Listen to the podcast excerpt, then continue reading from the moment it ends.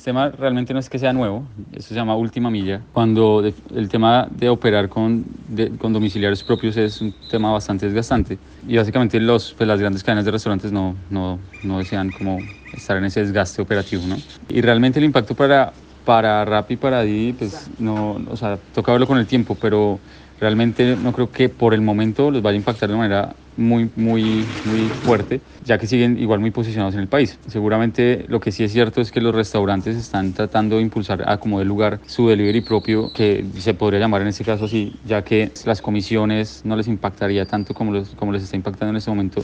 depender de esas plataformas, ¿no? Entonces yo creo que es un nuevo esquema que, que seguramente va, lo que va a hacer es que de las del delivery propio va a ayudar a hacer una operación más ligera para los restaurantes, pero a futuro el impacto creo que no va a ser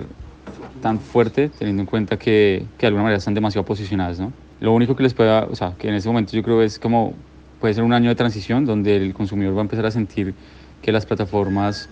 cada vez son más costosas, pues porque sí son mucho más costosas que pedirlo a través de una página web, como funciona en este, en este caso,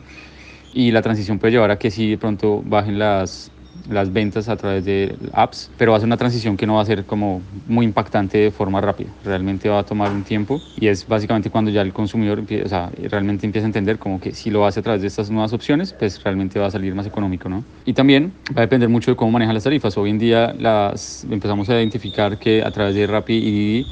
los precios de los productos son incluso en promedio hasta un 10% más alto de lo que puede ser en punto de venta y eso también es otro impacto de cara al consumidor cuando pide domicilios, ¿no? Súmale ese 10% del producto, más el delivery, más el fee, más la propina, entonces al final hace que fácilmente tú puedes estar pagando más de un 20% a través de estas apps. Mientras que si lo haces a través del delivery propio, seguramente pues, vas a pagar la mitad, un 10% más.